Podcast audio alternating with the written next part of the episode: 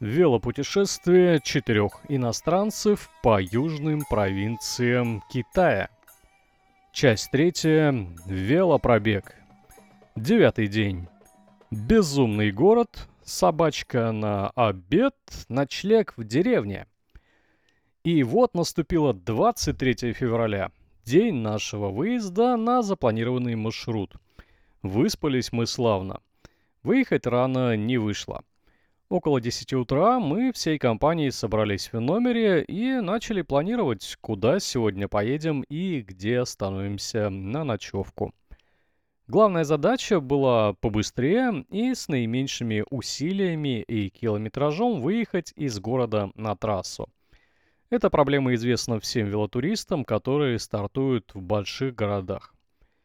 Гуян хоть и не мегаполис, однако и не Благовещенск. Здесь э, много развязок, скоростных участков, закрытых для велотранспорта, а также мостов и переходов.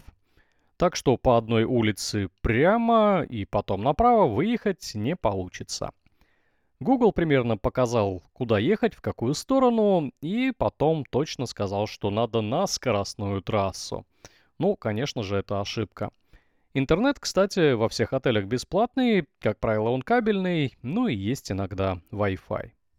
Так мы посидели, обсудили дорогу, я тем временем обклеил куртку разными наклейками. Сделано это было не из-за денег. Никто мне не заплатил за размещение логотипов, а скорее из симпатии к той или иной компании. Ну и на будущее, вдруг все-таки будет что-то продаваться. То есть в следующий раз я уже смогу сказать, а вот справа 10 тысяч, слева 8, ну а на голове у меня 50. Ну и все в таком духе. Идея обклеить каску пришла немного позже, хотя ее было видно почти в каждом видеоролике. Форум AWD.ru занял почетное место у сердца. В компании с журналом China Pro, где я немного подрабатываю. Слева приклеились новостной сайт Порт Амур, место работы, велоклуб Амур Байк. Я там пресс-секретарь и активный участник. Магазета.ком, интересный блог синологов и людей, живущих в Китае. И Амурское областное телевидение, еще одна работа. Конечно же, почетное место занял Институт Конфуция. Там нам всем четверым сделали документы о том, что мы едем Китай с научной и познавательной целью. Ну а не просто так мотаемся ради интереса. И в конце концов форум Амид, э, компьютерная тусовка очень интересных людей. Также я напечатал кучку флагов, но времени прилепить их на велик не было. Так что в интересных местах я с ними просто фотографировался. Ну, хватит сидеть, народ уже оделся, запихал вещи и всю технику в рюкзаке. Вынес велики вниз. Хорошо, что в этом отеле есть лифт. Все же это не совсем хостел. Немного перепугав жителей отеля и обслугу, мы выкатились шумной гурьбой в холл. Сдали номера, забрали депозит и все. Пока. Супер хостел. Ну и, кстати, как же распознать перед вами отель или хостел? На стене места, где мы жили, висит такая вывеска – этот отель ходит в YIHF, Международную Федерацию Хостелов, которых в мире 10 лет назад было около 5000. Но, как показала практика, знаки бывают обманчивы, так что проверяйте. Еще минут 10 сборов, подгонки, подкрутки и, наконец, мы двинулись в путь. Ощущение от первого поворота педалей – это всегда здорово. Ну и начало велосезона в феврале, начало нашего пути, долгого и местами тяжелого, но такого интересного и долгожданного. Я следил за великом, как он себя ведет после перелетов, после разборки, сборки, держится ли рюкзак, не спускают ли колеса, ну и чтобы было все остальное в порядке, и не только у меня, а у всей команды. Мы едем по дороге, мимо снуют машины, автобусы, мотоциклы, мотороллеры и едем непонятно куда, по треку пока что к реке. От нее есть дорога в нужную сторону, в аэропорт. Но нам нужно не в аэропорт, а на национальную трассу G210, по которой мы уже двинем по длинному треку, пока не свернем на другую дорогу. Плутание, точнее незапланированные катания по городу длились довольно долго – В конце концов, я еще поковырялся в навигаторе и обнаружил, что он может прокладывать маршрут по дорогам, а не в виде прямой точки из А в Б. Ну, стало немного легче, хотя изначально Гармин этого не давал делать почему-то, но это все было заложено уже внутри. Правда, доверять прибору на 100% тоже не стоит, потому что, опять же, он постоянно нас смещал с обычной дороги на платную скоростную. Ну а там, повторюсь, что неинтересно и вообще запрещено ездить на велосипедах. И вот, проехав вдоль реки, втащив груженные велы, то еще удовольствие, на мост по пешеходной тропке, мы уже начали немного нервничать и смотреть в атлас, компьютер, ловить всех местных жителей за хвост с целью навигации, как же нам выбраться из этого города. Все, машинок стало меньше, появилась какая-то загородная зелень, начался подъем. Вроде бы за ним должен быть аэропорт, и это для нас хороший знак. Ехалось вполне неплохо, погода средняя, не жарко, не холодно, сухо. Правда, солнца нет, ну и ладно. Вот и конец горки. Фух, ну метров 150 набрали. Андрей ехал, кстати, в респираторе. Ну, с одной стороны, дышать ему было немного легче, а с другой тяжеловато прокачивать воздух через фильтры. Местный парк, который называется Центральная гора. День рабочий, поэтому народа особо не было, но вообще место, наверное, довольно популярное. Любят китайцы выбираться в такие зеленые зоны, отдохнуть от города и шума. Мы попили водички, перекусили фруктами и рванули дальше, потому что был спуск. Действительно, за горой показался аэропорт. Последняя возможность улететь назад. Но который почему-то никто не пожелал воспользоваться.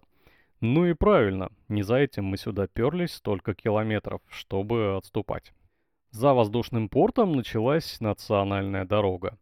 Не очень широкая, отличного качества и с большим количеством транспорта. Ехать по ней было удобно, ну, конечно, проносящиеся мимо грузовики и автобусы поначалу немного пугали, но места хватало всем. Справа и слева от дороги начались бескрайние сельхозугодия. Это основной вид деятельности крестьян в этом тропическом краю. Дома стояли по отдельности и группами, и мы проехали очень много деревенек. Вообще даже не считали. И даже открывая перед поездкой спутниковую карту, я часто путался, где же все-таки здесь деревня, где отдельный поселок, где город. Все довольно сильно смешано. Из запоминающихся моментов на дороге очень много рекламы. Ну, в основном это сотовые операторы, China Mobile и China Telecom. И носители рекламы абсолютно разные. От э, миниатюрных наклеек на заборе до больших нарисованных от руки плакатов на стене. Вот и время обеда. Где ж, блин, поесть в Китае? Наташа сказала, что домики с красными китайскими круглыми фонарями — это столовки либо отели. Сложно сказать, было ли так на самом деле, потому что порой с фонарями была действительно столовая — а иной раз простой жилой дом. Но на этот раз нам повезло, и остановившись около такого непонятного домика в селе Цанджака, мы тут же были усажены за стол, напоены чаем и обласканы хозяином. Правда, оказалось, здесь подают собачатинку. Да, на юге это не редкость, э, народ помялся и решил не пробовать экзотику. Ладно, обошлись говядиной. Еще ели мы овощи, капусту, тофу, мясо, рис, в общем-то все, что едят обычные китайцы. Как видите, никаких жуков, тараканов и прочих экзотических гадов. За четверых отдали около 100 юаней, не очень дорого, но однако для деревушки все-таки чересчур. Отдохнувшие и отъетые, мы хотели уже было заночевать прямо здесь. Но хозяин сказал «Мэйоу, нет тут ночлега». И ничего не оставалось, как поехать дальше. Да, собственно, и перехотели мы останавливаться в таком поселке, где едят собачек. Но все же далеко уехать в этот день не получилось. Буквально через пару километров мы въехали в деревушку Дайминпо, где узнали, сколько же нам еще добираться до городка Лонгли. Оказалось, опять же, не очень далеко, 20 километров. Но тут стало темнеть, к этому мы пока еще не привыкли и решили поискать ночлег прямо в этой деревне. Китайские дети — это какое-то чудо. Вот э, что такое китайское образование в китайской школе. Практически все эти небольшие люди вполне сносно говорили по-английски. И это здорово нас спасло. Хотя и разговорники, и базовый словарный запас китайского у нас был. Так вот, э, в Дайминпо мы разговорились с одной девочкой, которая сказала, как и куда нам ехать.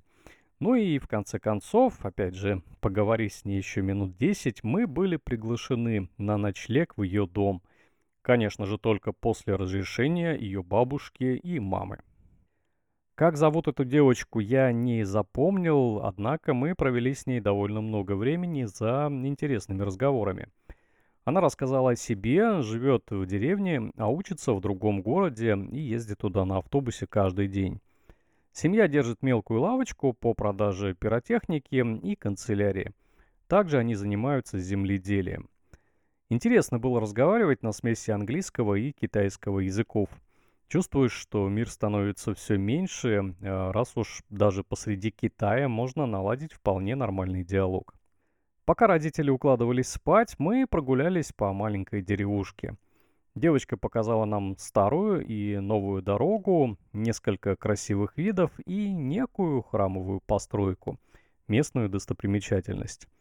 А дома нас ждал сюрприз – ужин со всей семьей. Вот чего мы уж не ожидали никак. Дедушка, бабушка, папа, мама, сестра этой девочки и мы вчетвером. Нас усадили за печкой столом, посреди которой булькала горячая вода. Туда кидали тофу и зелень. В качестве хлеба был рис, а гарниром служили всякие вкусные штуки. Мясо, колбаса, очень похожая на солями, овощи. И мы все это ели в перемешку. Наелись от пуза, понемногу, конечно, общаясь со всей семьей. Это, пожалуй, был самый душевный прием за все наше путешествие. Уже допивая чай, кто-то поставил в сторону чашку с рисом, и тут же около нее появилась кошка, которая не ела, скорее всего, дня три, потому что я никогда не видел, чтобы кошки так жадно ели рис. Все посмеялись над кошкой, хозяева посмеялись над нами, и потом все тихонько пошли спать. Жилище, которое на вид было не очень, и где как раз мы заночевали, на деле оказалось весьма уютным и функциональным – на первом этаже это магазин и склад, кухня. Во дворе живут свинюшки, куры и туалет. Второй этаж был полностью жилой, и там был огромный светлый зал и много разных комнат. Я с Андреем заселился в одну из них и быстро отрубился на двуспальной кровати. Хотя было немного прохладно, но у меня был с собой спальник. Степан лег спать в общем зале, а Наташа на здоровой кровати вместе с этой девочкой. Говорит, всю ночь одеяло перетягивали. День прошел очень интересно. Снов не было.